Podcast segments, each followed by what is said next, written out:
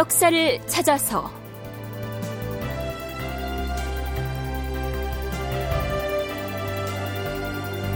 제 532편 단종과 사육신 멀고 먼 신원의 길. 극본 이상락 연출 김태성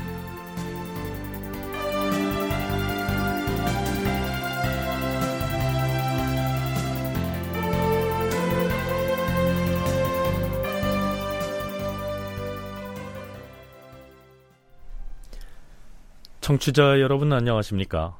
역사를 찾아서의 김석환입니다.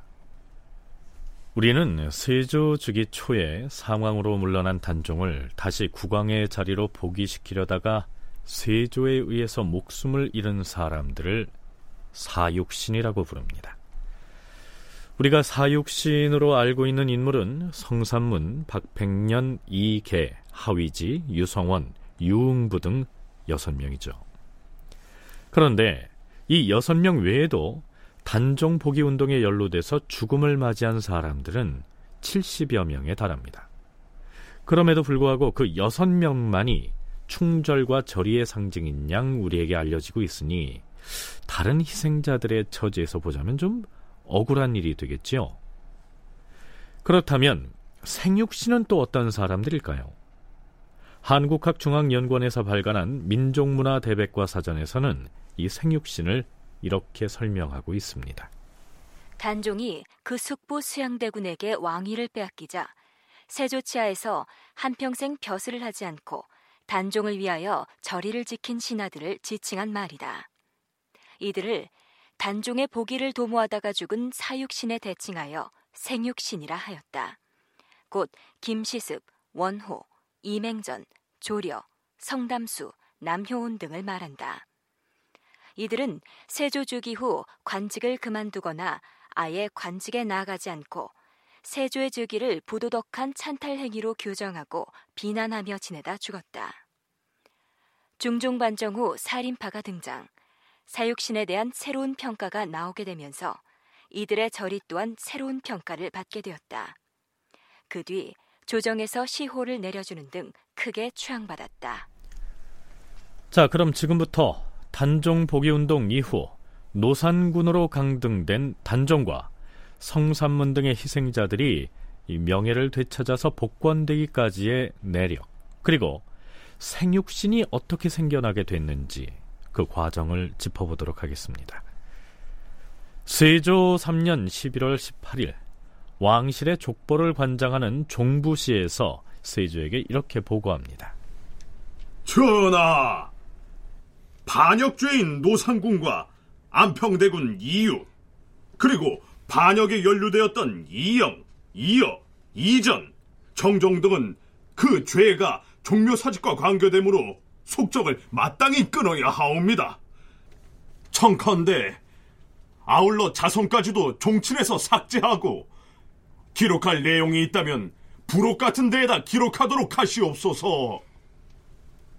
대개 조정과 왕실의 규범이 그러하다면 마땅히 그리 처결하라.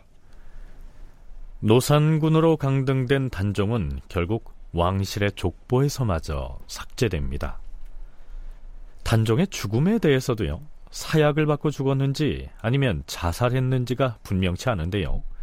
그의 주검을 또 어떻게 처리했는지에 대해서도 유배지였던 영월 지역에 여러 이야기가 전해 내려옵니다. 정춘면에 여기 영월에서 돌아가신 어린 임금님 말이야. 그 무덤이 저쪽 저기 산 너머 어딘가 있다던데요? 무슨 소리야? 수양대군이 사람을 보내서 노상군을 죽인 다음에 그 시체를 동강에다 내던져 버렸대. 나도 그 얘기는 들은 것 같아. 어린 임금을 동강에 내던졌는데 임금님의 옥체가 강물에 통통 떠다니다가 자꾸만 물가로 밀려오더래. 그래서 어떤 고을 아전이 수습을 해서 자기 어머니 돌아가시면 쓰려고 짜놨던 관에다가 모셔서 장사를 지냈다던데. 에? 내가 들은 말하고는 영 다른데? 에? 뭔 얘기를 들었는데? 어린 노상군이 사약을 먹고 죽었는데 나라에서 역적이라고 장사를 못 지내게 하니까 저 너머 골짜기에다가 초분을 만들어서 그냥 뒀었대. 그런데 어느 날 젊은 스님이 찾아와서 한참 동안이나 슬피 울다가 저녁 참에 그 시체를 지게 지고 도망을 쳐버렸다는 거야. 그 스님이 시신을 화장했다고도 하고 강물에 던졌다고도 아, 하고. 아니, 우리 친정 아버지한테 듣기로는 그 호장인가 무엇인가 하는 벼슬을 하던 엄 아무개라는 사람이 아전들을 데리고 와 관을 짜서 저기 북쪽으로 올인했다. 그 어디더라 아, 그, 그 동을지라는 거기? 어 맞아 맞아 그, 그 동을지에다가 무덤을 썼디야. 그런데 그 무덤이 텅 빈 무덤이라는 소문도 있고. 응? 불쌍도 하지. 어린 임금이 무슨 죄가 있다고. 그러니까. 자, 이렇듯 단종은 노산군으로 강등됐다가 반역 죄인으로 처형됐기 때문에 장사도 제대로 치르지 못했던 것으로 전합니다. 단종의 보기를 모의했다가 발각이 돼서 수레에 사지가 묶여서 거열형으로 처형된 신하들의 수만 해도 줄잡아서 41명이나 됐는데요. 그들 중에서 박백년, 유웅부, 성삼문 등 사육신의 시신은 한 승려에 의해서 수습이 돼서 지금의 노량진 묘역 자리에 묻혔다는데요. 그 승려가 생육신의 한 사람인 김시습이라고 전합니다.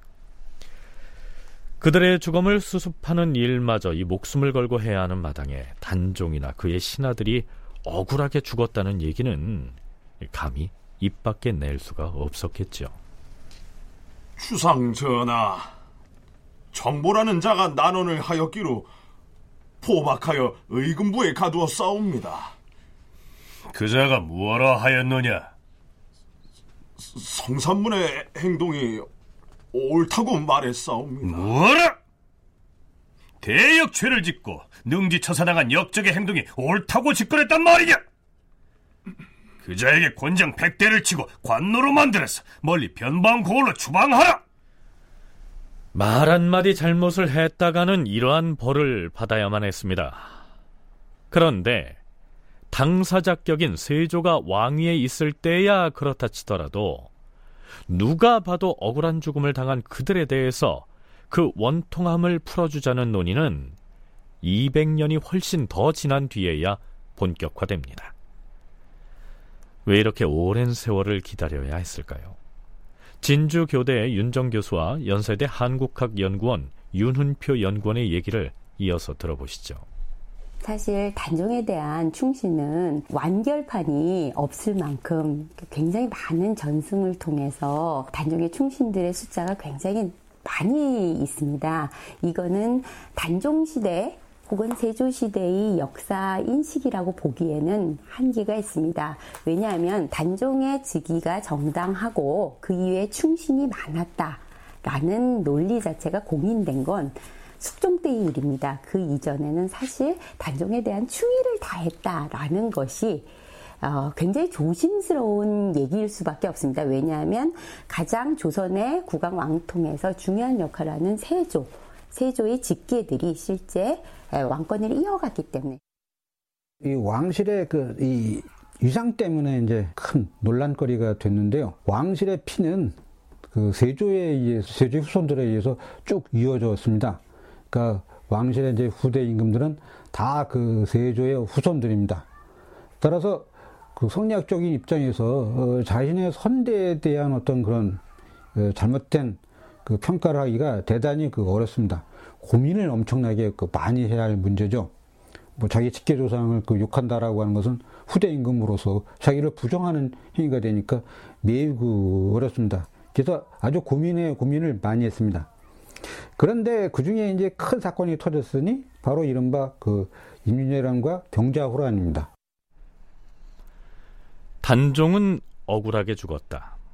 그리고 단종에게 충성을 바치다가 희생된 신하들도 억울한 죽음을 당했다.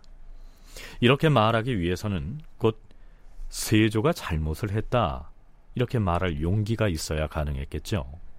그런데 세조 이후의 임금들이 줄줄이 세조의 직계 후손들인 바에 어떤 신하가 그런 말을 입에 올릴 수가 있었겠습니까?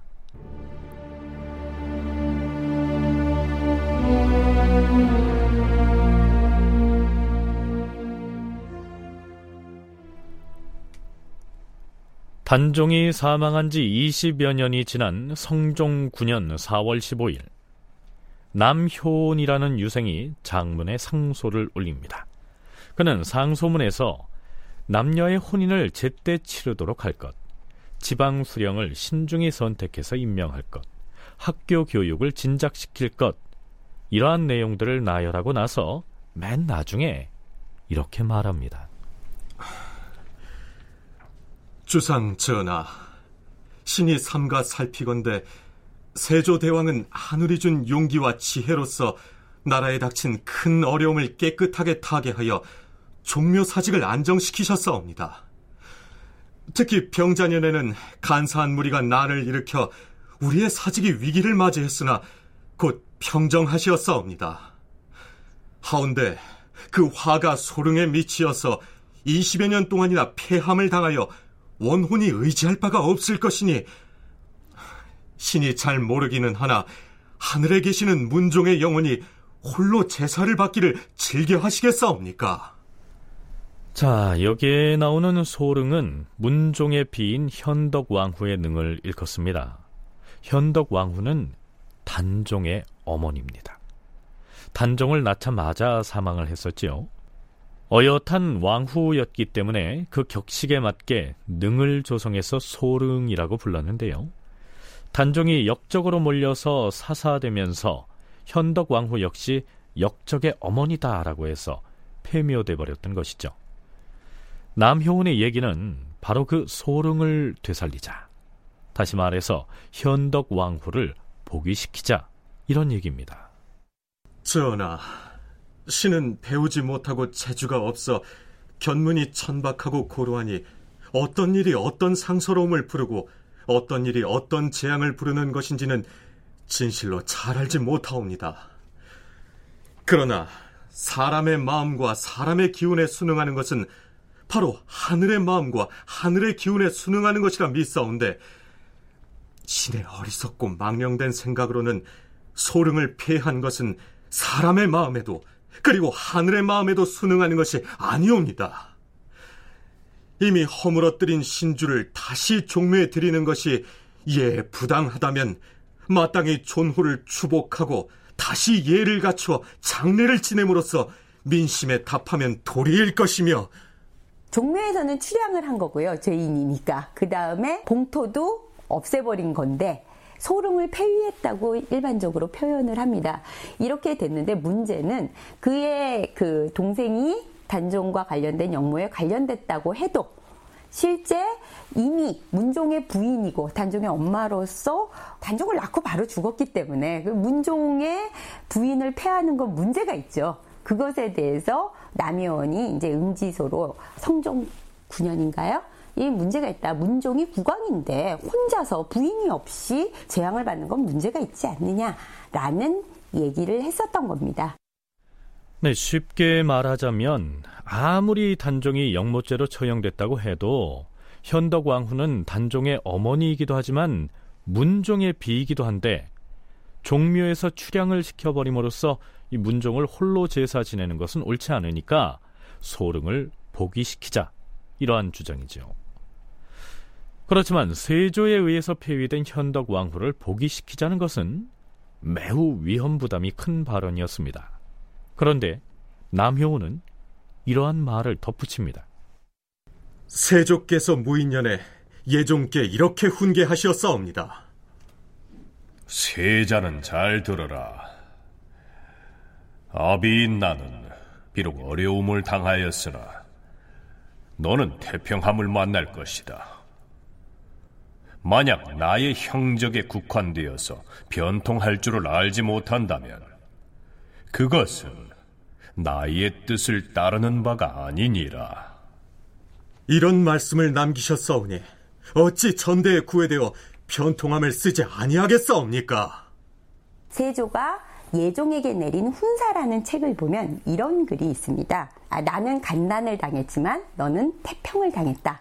상황이 다르니까 나의 형적에 구애받지 말고 나의 뜻에 따라서 일을 풀어라.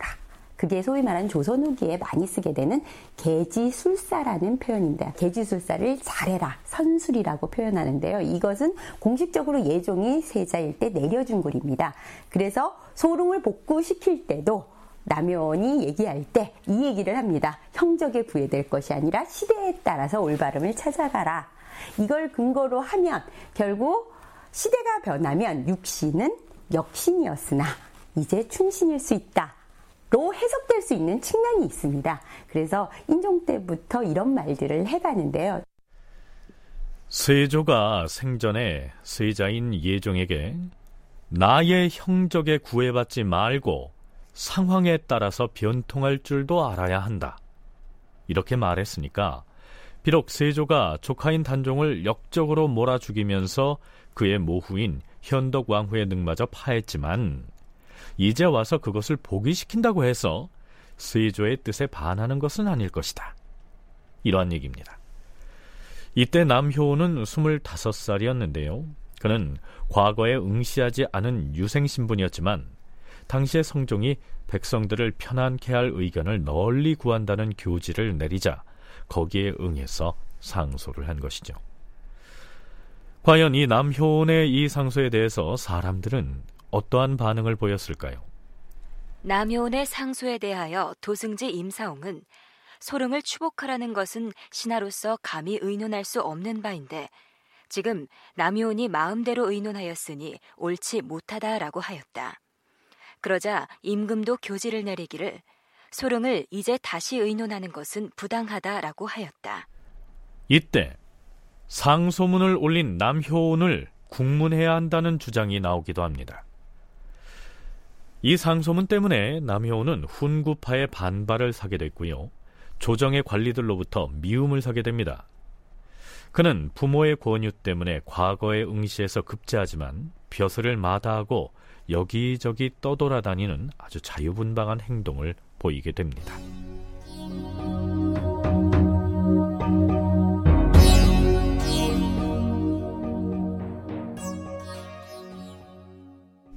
네, 여기에서 남효원에 대한 이야기를 길게 한 것은요, 그가 지은 육신전 때문입니다. 남효원은 단종 보기운동 때 희생된 신하들 중에서 박백년, 성삼문, 하위지, 이계, 유성원, 유웅부 등 여섯 명이 단종을 위해서 죽음으로써 저리를 지킨 내력을 저술해서 육신전이란 이름으로 세상에 내놓았던 것이죠. 우리 프로그램에서 성삼문이나 박팽년 등이 국문을 당하면서 아주 갖은 고문에도 굴하지 않고 임금인 세조에 맞서는 모습을 소개한 적이 있지요. 너희들은 어찌하여 나를 배신하고 모반을 일으켰는가? 나리는 모반이라는 말을 함부로 하지 말라! 전하의 어느 신하가 저기 임금을 살아가지 않겠는가? 난, 나는 나의 임금을 포기시키려 하는 것이다! 성산문 내놈이 나를 임금이라 부르지도 않고 스스로 신이라 칭하지도 않다네! 너는 나의 녹을 먹지 않는다는 말이냐? 나에게는 상황이 계신데 어찌 나리가 나를 신하로 삼을 수 있다고 하는 것인가? 그리고 난 나리가 내려준 녹은 하나도 먹지 않고 쌓아두었으니 나의 집을 정모라면 알게 될 것이다. 저자의 다리를 인두로 치지거라. 네.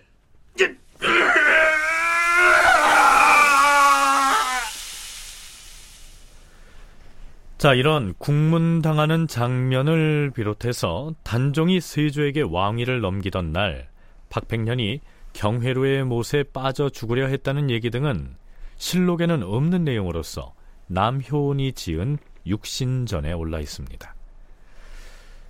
그런데요, 단종 복위 운동에 연루돼서 죽음을 맞이한 사람만도 수십 명에 달하지만 남효운은 그 중에서 상징적인 인물 6명만을 선택해서 육신전에 올려놨기 때문에 나머지 희생자들은 알려지지 않았거나 가려진 측면이 있습니다. 청운대 김경수 교수의 얘기입니다. 처형이 되고 난 뒤에 버려진 그 시신들을 수습하는 과정에서 이제 그 전해지는 얘기입니다만 김시습이라고 하는 분이 비슷한 몸을 모아가지고 노량진에다가 여섯 개의 무덤을 만드는 거. 그게 이제 노량진 사육신묘가 되는 거고. 그런데 이제 우리가 이제 오해하는 부분은 실록에 본단다면 이분들 외에 이분과 연루된 굉장히 많은 그 단종복위 운동 연루자들이 있는데 우리가 충절의 상징인 양 사육신만 이야기하는 것은 어쩌면 상징성이지 실제로는 수도 없이 많은 사람들이 다 그 시기에 그 자기네들이 실천하고자 했던 바를 대신 실천했던 것 내지는 심정적 동조한 사람들도 엄청나게 많았을 것이고 같이 참여를 했지만 여섯 명 중에 들어가지 못하는 사람들도 있지요. 이분들도 충절의 상징인 것은 당연하다고 봅니다. 뿐만 아니라 사육신 중에서도 이 성산문만이 유독 대표성을 지닌 인물인 것처럼 부각되는 느낌이 드는데요. 김경수 교수는 그 연유를 신숙주의 존재 때문일 것이라고 분석합니다. 성산문이라고 하는 분이 상대적으로 뜨게 되는 이유는 어쩌면 한 살 연상이었던 그다음에 세종한테 같이 총애받았던 집현전 팔학사 중에 한 사람이었던 신숙주라는 사람 때문에 같은 사육신이었음에도 불구하고 도드라지게 나타난 게 아닌가 싶은 생각은 정말로 그 국문장에서의 그 모습을 보면은 성산문이 국문을 당하면서도 인두가 식었으니 더 달고 오라는 둥 이런 말을 했다고 하는데 그때 그 세조 옆에서 국문장 모습 보는 신숙주를 보고 숙주 자네가 어떻게 거기 있느냐 나와 같이 여기 앉아서 고문을 받아야 되는데 이런 식의 이제 표현들이 있다 보니까 어, 상대적인 그, 그 세조의 개유정난과 세조의 즉위 이후 성종 때까지 굉장히 많은 그 조선 전기 사회에서 정치적 또는 군사적 외교적으로 엄청난 영향을 발휘했던 신숙주라고 하는 사람과의 대결되다 보니까 왜 그 많은 희생자들 중에서 여섯 명의 신하가 대표격으로 선택돼서 사육신이라고 불리는지 그 연유를 아시겠죠? 전적으로 남효은의 육신전 때문이었습니다.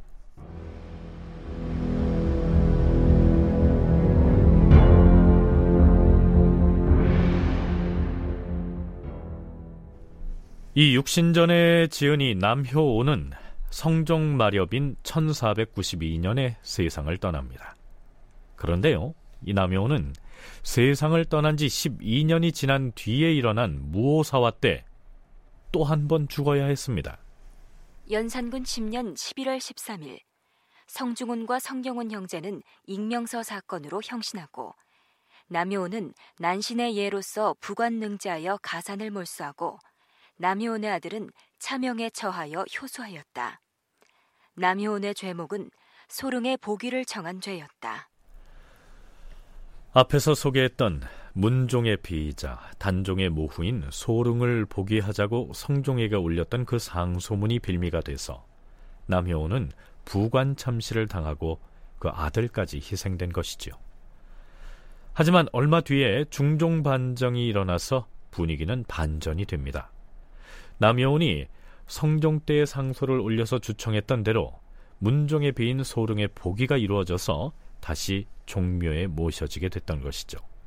물론 남효원도 복권이 돼서 좌승지에 추정됩니다. 성종 때 단종의 엄마 폐위됐던 소릉의 보기를 얘기했었고 이것이 이제 연산군 때 문제가 돼서 갑자사화 당시에 커다란 문제가 돼서 아들까지 다 죽는 부관참 남효원은 부관참 시 당하고 아들은 죽는 사건이 벌어지고 그러고 나서 중종 반정으로 중종이 반정을 한 뒤에 8년에 소릉이 복위가 됩니다. 이 때문에 남효원의 위상은 당연히 굉장히 정의로운 것을 상수했던 사람으로서의 권위가 있었기 때문에 그 이후에 육신전을 지었던 남효원의 권위라는 것이 인정될 수 있었던 것입니다. 이 때문에 육신전이다 라고 하는 사육신의 권위는 남효원의 권위에 의거한 육신전에 근거한 거다. 그렇다면 남효원이 지은 육신전은 그의 사후에 어떤 대접을 받았을까요? 선조 9년 6월 24일 임금이 경영관이 아뢰는 바에 따라서 남효원이 지은 육신전을 가져다 보고 나서 삼정승을 불러 전교하였다.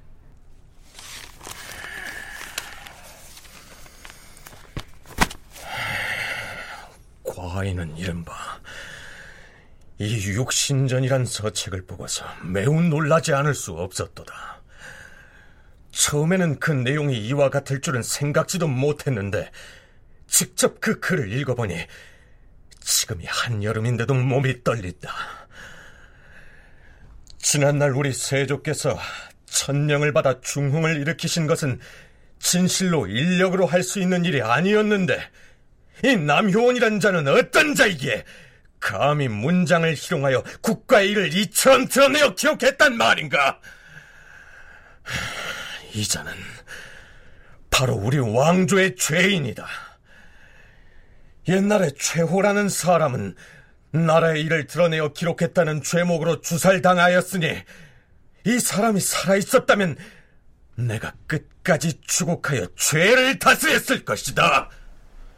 자, 선조는 육신전을 잃고 나서 대단히 화가 난 모습입니다.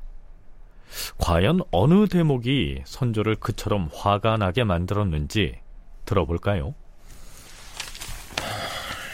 육신전에 기록된 내용 가운데 노산군에 대해 언급한 대목을 보면 개유년에는 그의 나이가 13세인데도 16세로 기록했으며 세조께서 임신년에 사은사로서 중국에 갔었는데 여기에는 부음을 가지고 중국에 갔다고 기록했다.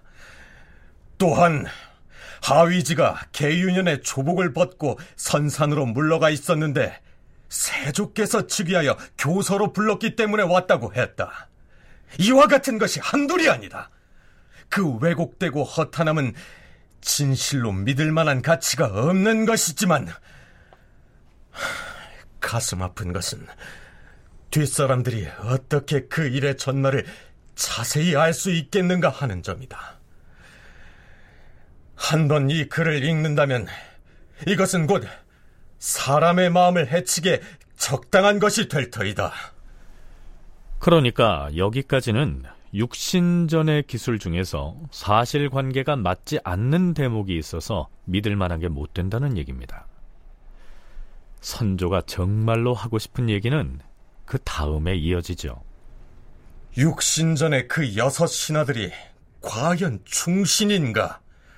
그들이 충신이라면 어째서 왕위를 넘겨주는 날 쾌히 죽지 않았으며 또 어째서 다 버리고 산속으로 들어가서 고사리를 캐먹지 않았단 말인가? 이미 몸을 맡겨 세조를 새 임금으로 섬기고서 그 임금을 시해하려 하였으니 이것은 부끄러운 일이 아닌가? 그런데도 이 육신은 꾀를 도모하여 자객의 술책을 부림으로써 만에 하나 요행을 바랐고 그 일이 실패한 뒤에는 아주 자신들이 의사인 양 자처하였으니 마음과 행동이 어찌 이리 어긋날 수 있는가? 성산문 등은 잠시도 옛 임금을 잊지 않고 있었으므로 세조를 섬긴 것은 뒷날에 공을 세우기 위한 것이다 이렇게 말하지만 이는 그렇지가 않다. 이들은 자기 임금에게 충성을 바치지 않았을 뿐 아니라 또한 후세에도 모범이 될 수 없는 것이다. 그래서 과인이 이제 드러내놓고 논의를 하자는 것이다. 더구나 사람은 각기 자기의 군주를 위하는 것인데 이들은 우리 조선 왕의 불공대천의 역적이니 이들을 오늘날 신하로서 참아 볼 것이 아니다. 내가 이 글을 모두 거두어 불태워버리고 장차 누구든 이에 대해 서로 이야기하는 자가 있으면 그도 중하게 죄를 다스리려 하는데 경들의 생각은 어떠한가? 전하, 신들이 일찍이 육신전에 대해서 경연석상에서 아랜 자가 있다는 것을 듣고 마음이 매우 불안하여 싸웁니다. 지금 전하께서 매우 애통해 하신 것은 진실로 하늘의 이치에 합당한 일이옵니다. 다만 이 글에 잘못된 점과 사실에 어긋나는 것이 많다 할지라도 이것은 민간에 드물게 있는 책이며 또한 세월이 오래되어 점차 없어져 가는 것인데 만약 이 책을 수색하는 일을 시행한다면 반드시 큰 소란이 일어나서 끝내 이익이 되는 것이 없게 될 것이옵니다. 또한 이 요망스러운 책을 진실로 식견이 있는 사람이라면 누가 감히 구해보고 말로 옮기겠사옵니까? 이 책에 대해서 이야기하는 것을 금하는 법을 내려놓으면 풍속이 각박한 이런 때 서로 무고하는 패단도 또한 우려하지 않을 수가 없사옵니다. 그냥 내버려 두시옵소서 주상 전하.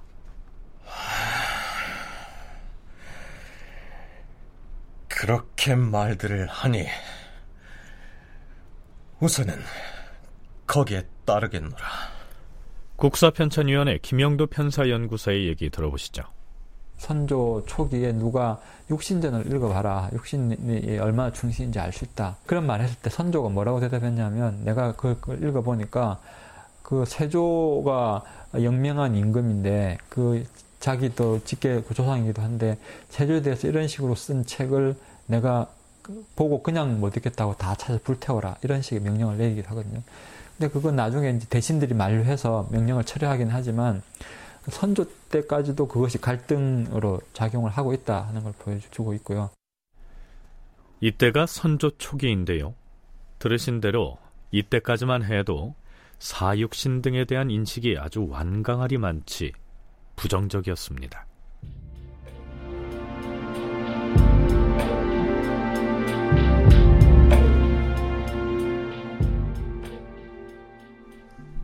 앞에서 단종의 어머니이자 문종의 비인 현덕 왕후가 복이 되는 과정을 살펴봤습니다. 그렇다면 단종, 즉 노산군은 어떻게 됐을까요? 이 노산군이 복이 되는 과정은 노산군 일기의 부록편에 올라 있습니다. 간추려서 살펴보기로 하죠. 단종의 묘소에 대해서 조정에서 관심을 보인 것은 단종이 사망한 지 60여 년이 지난 중종 11년이었습니다. 중종은 예조에 이러한 내용의 교지를 내리지요. 노상군의 묘소가 소재한 지역의 수령은 그 묘소에 재단을 마련하고 묘지기도 6호를 지정하여 두라. 기일 등의 제사를 지낼 때를 맞춰서 재물을 공급하게 하되 왕후의 예에 따르게 하라. 임금은 특별히 우승지 신상을 보내어서 제사를 지나게 하고 이어서 분묘를 자세히 살펴서 아뢰도록 명하였다. 중종은 지방 수령에게 임금 명의로 된 제문을 지어서 보냅니다. 그 제문의 내용은 이렇습니다. 제가 덕은 비록 적으나 정성에는 두 마음이 없었는데 산소가 멀리 동쪽 편에 있는 관계로 향불을 올리지 못한 지가 거의 60년이 되었습니다.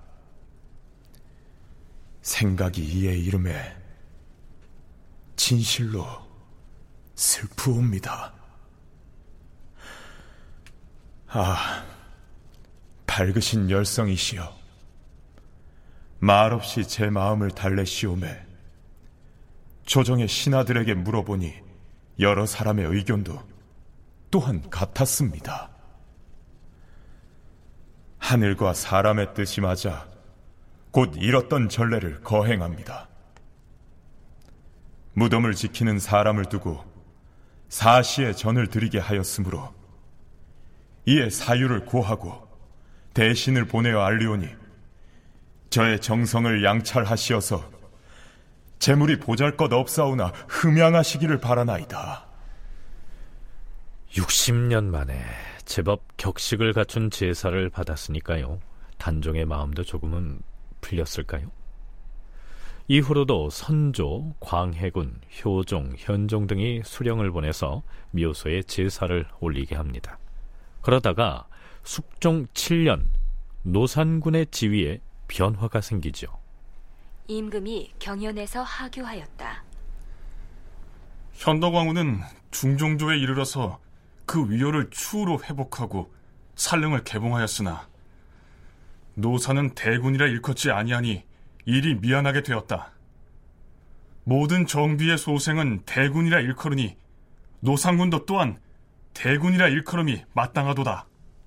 임금이 예간으로 하여금 대신에게 의논하게 하니 대신도 또한 이의가 없었으므로 이에 추봉하여 노산대군으로 삼고 8월에 우승지 송창을 보내어서 묘소에 제사 지내게 하였다.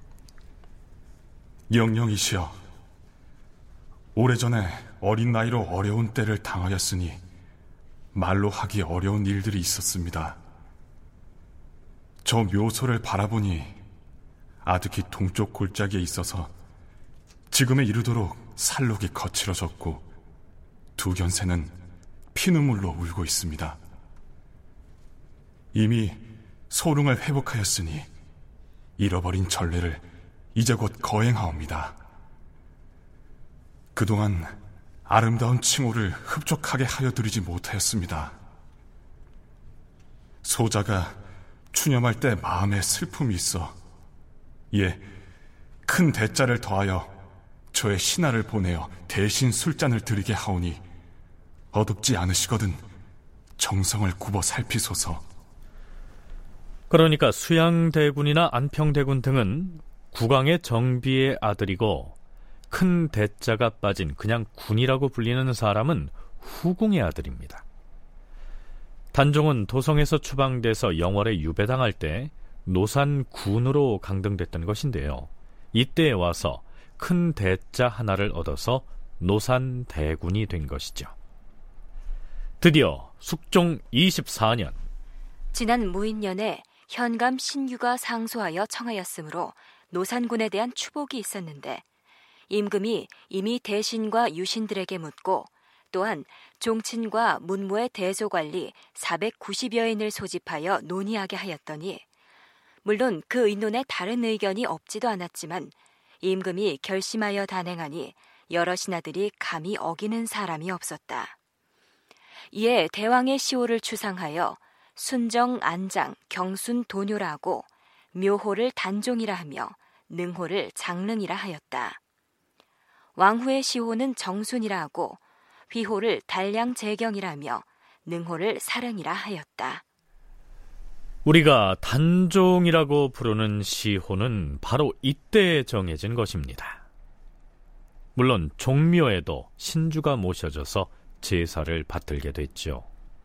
원래 단종은 그 전까지 노산군으로 불리고 있었는데 노산대군으로 어, 됐다가 이제 단종이라는 묘호를 받고 정통 임금으로 다시 종묘에 들어가게 되고요.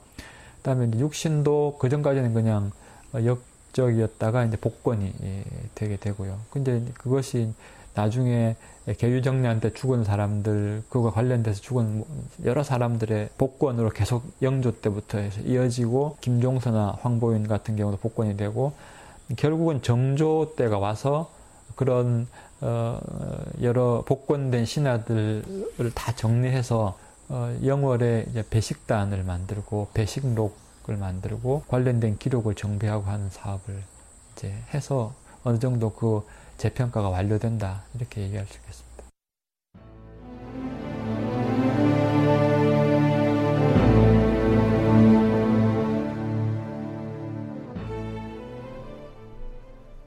자, 그럼 이제 단종 복위 운동의 희생자들의 신원 과정을 한번 살펴볼까요?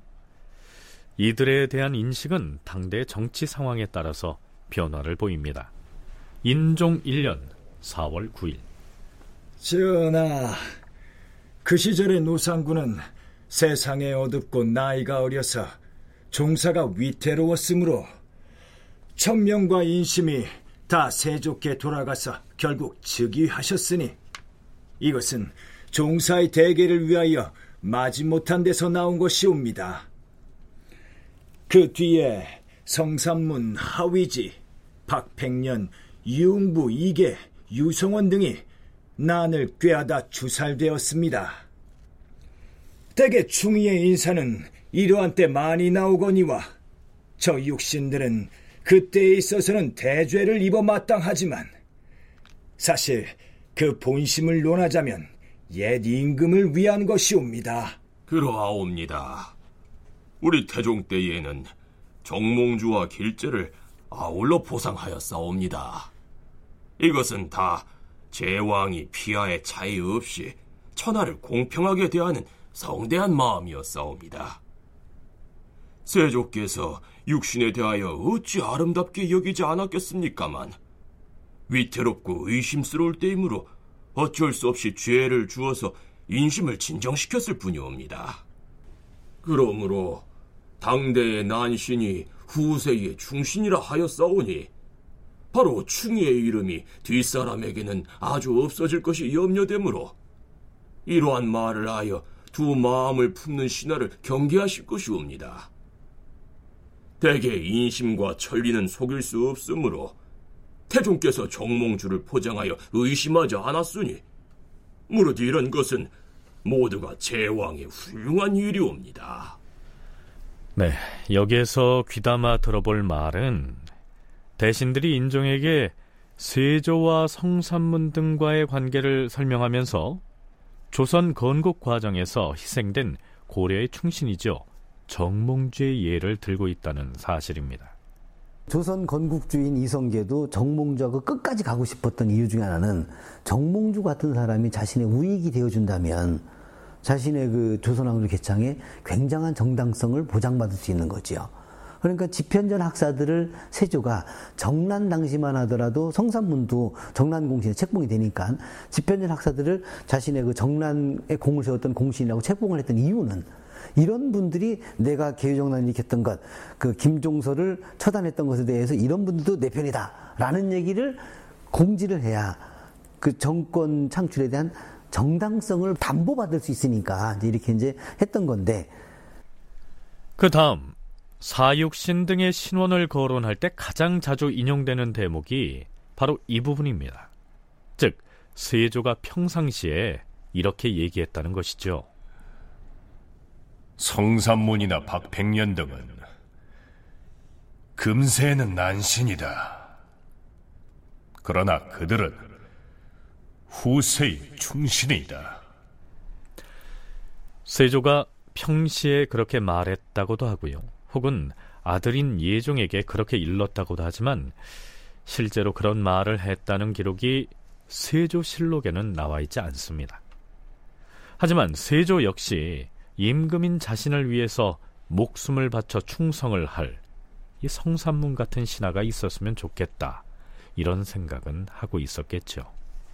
자신의 반대편에 서서 죽어나갔지만 세조 자신도 아 성산문 같은 저는 사유신 같은 신하들이 나에게 있었다면 이런 얘기를 당연히 할 수밖에 없겠지요. 그러니까 세조 자신이 죽이는 안타까움을 이제 저지르긴 했지만 실질적으로 심정적으로는 분명히 저런 신하들이 나에게 좀 필요하다라고 했을 것이고 야사에는 분명히 이제 그런 표현들도 있으니까요. 일반 유신들, 백성들 그 실제로 실록에 보면은 이렇게 뭐 효수영 했을 때 뭐 침을 뱉었다 이런 식으로 이제 표현이 있습니다. 그러니까 우리가 실록을 읽을 때 액면 그대로 문자 기록된 그대로 읽지 말아야 되는 또는 그렇게 읽어서는 오해를 나갈 수 있는 것이 뭐냐면 그래서 행간의 의미를 좀 따져 읽어봐야 된다는 얘기인데요. 자, 그건 그렇고요. 대신들의 이러한 주장에 대해서 인종은 과연 어떻게 반응을 하게 될까요? 인종은 자신도 그렇게 생각하고는 있지만 시원하게 결단을 하지 못한 것이 안타깝다 라고 말하고 그렇다고 해서 다른 뜻이 있는 것은 아니라고 말합니다. 육신이 무슨 충신이냐 하면서 이 육신전을 불태워버리겠다 분개했던 선조에 비한다면 성산문 등에 대한 인식이 많이 달라졌다고 할 수 있죠.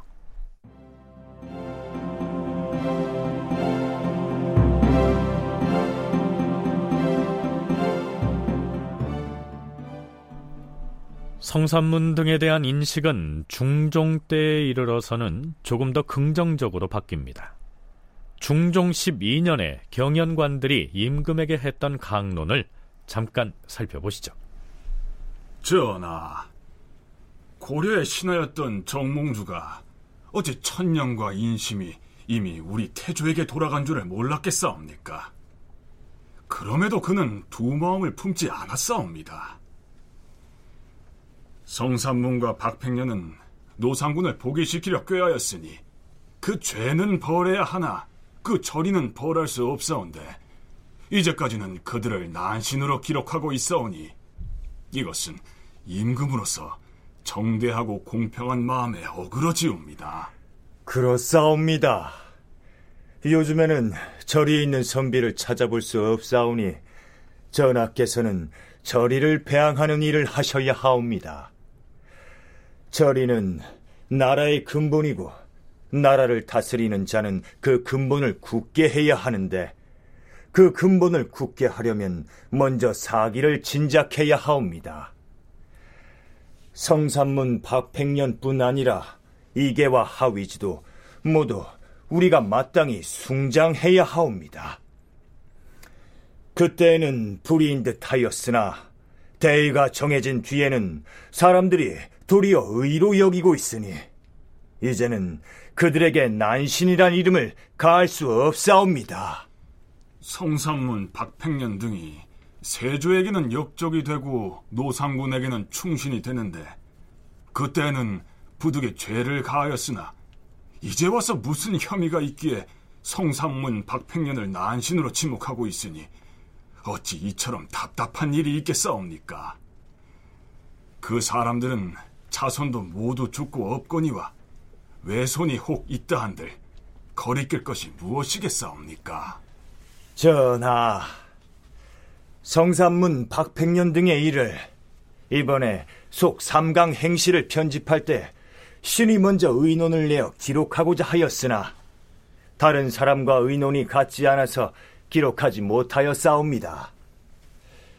이런 사람은 삼강 행실의 중심편에 기록하여 보상하는 은전을 극진히 해야 하옵니다.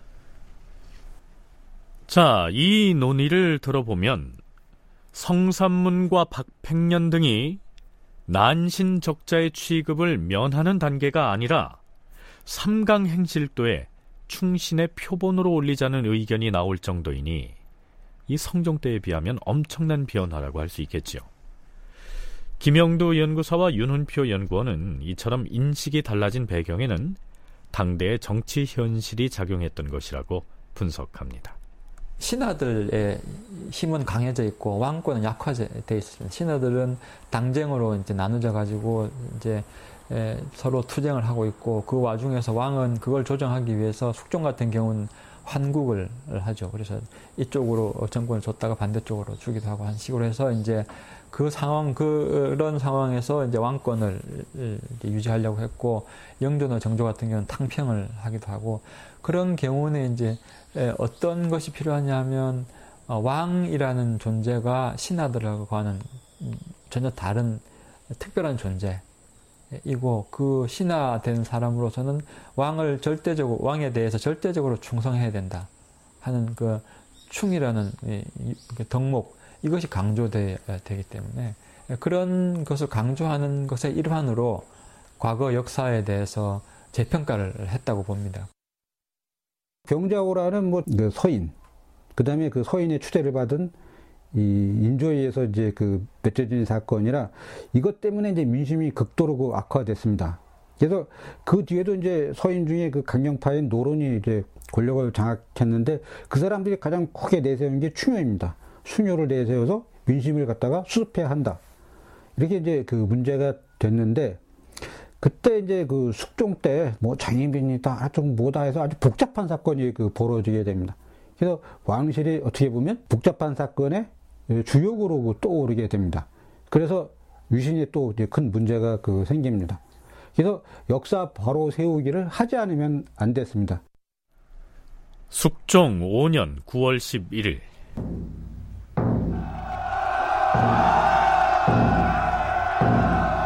자, 호병들은 순서에 맞춰 발포하라!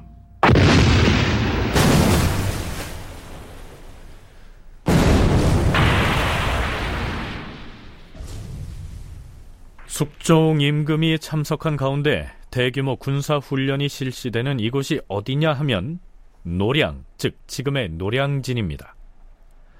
말을 달리고 열병을 하고 화포를 쏘는 등 군사 훈련이 한창 진행되다가 휴식 시간이 됐습니다. 영의정을 비롯한 대신들이 임금에게 건너편 언덕을 가리키면서 말하죠. 전하, 저 남쪽 언덕을 보시옵소서. 남쪽 언덕에 무엇이 있습니까?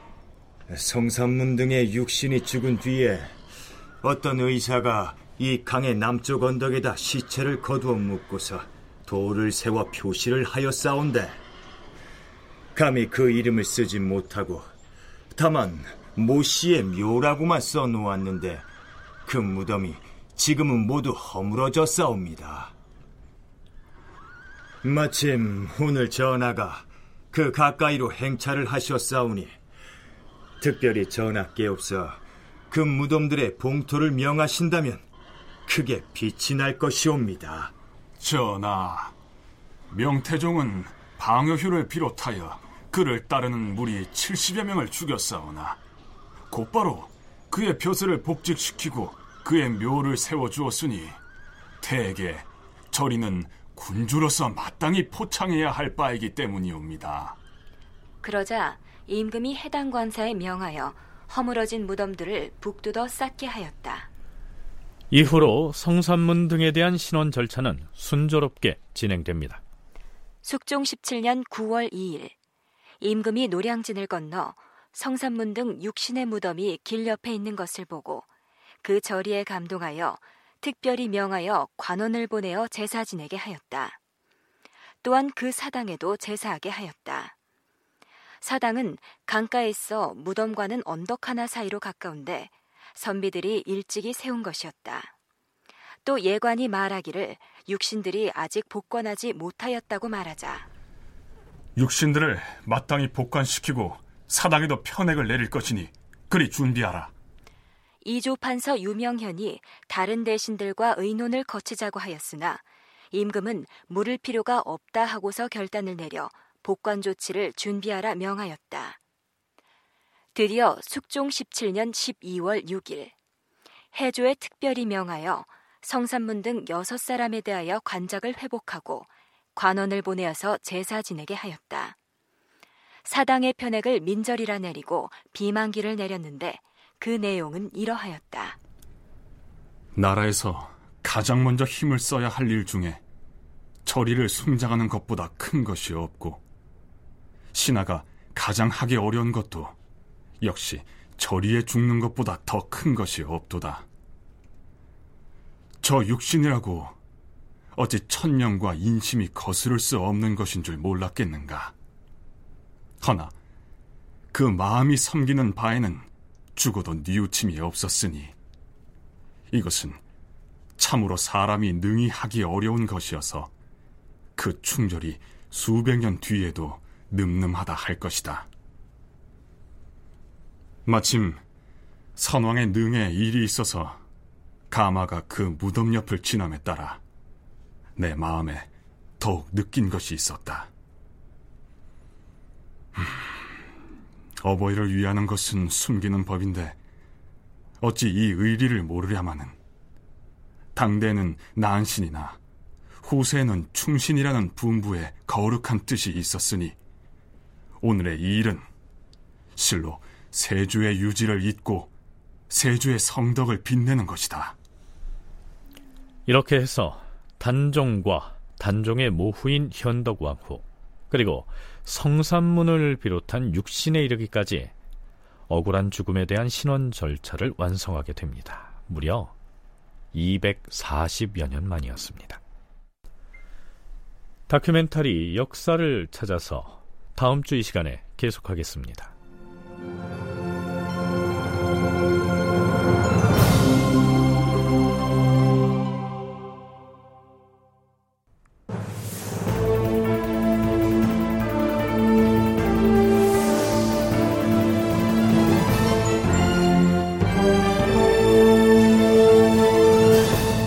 다큐멘터리 역사를 찾아서 제 532편 단종과 사육신 멀고 먼 신원의 길 이상락 극본 김태성 연출로 보내드렸습니다.